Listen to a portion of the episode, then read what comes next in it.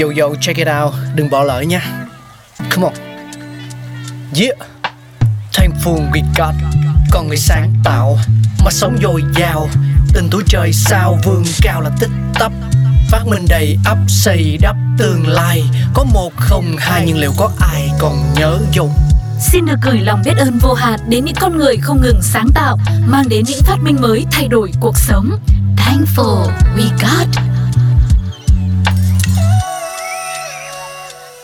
Hello, xin chào mừng tất cả quý vị và các bạn đang quay trở lại với chương trình Thankful We Got Và ngày hôm nay, xin mời mọi người hãy cùng Phương Duyên chúng ta đến với khám phá về chiếc microphone nha Một vật đã quá quen thuộc với tất cả chúng ta rồi đúng không ạ? À? Nhất là những ai đam mê hát karaoke hoặc là những người làm công tác về giọng nói như Phương Duyên Và chúng ta cùng nhau bắt đầu nha Microphone là một công cụ chuyển đổi sóng âm thành tín hiệu.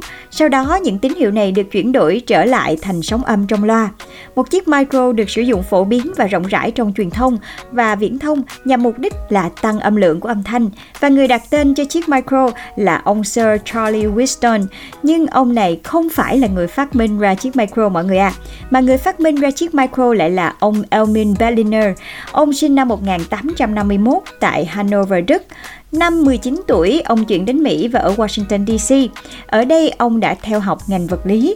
Ông đã bị cuốn hút bởi những phát triển mới của thời bấy giờ trong công nghệ âm thanh, mà đặc biệt là chiếc máy quay đĩa và điện thoại. Ngay sau khi Alexander Graham Bell công bố phát minh mới nhất của ông này là điện thoại, thì Berliner đã tham dự triển lãm Centennial của Hoa Kỳ về điện thoại. Ông đã nhận ra rằng khả năng truyền âm thanh của nó là khá yếu. Lúc này ông tự hỏi làm thế nào để có thể làm cho nó tốt hơn. Và với kiến thức cũng như là sự hiểu biết về điện tử của mình, thì Berliner đã bắt tay vào cải thiện khả năng truyền dẫn âm thanh trên điện thoại của Graham Bell. Năm 1876, ở tuổi 25, Berliner đã phát minh ra chiếc micro đầu tiên. Đó là bộ phát giọng nói cải tiến cho điện thoại. Micro khuếch đại giọng nói bình thường của con người qua loa.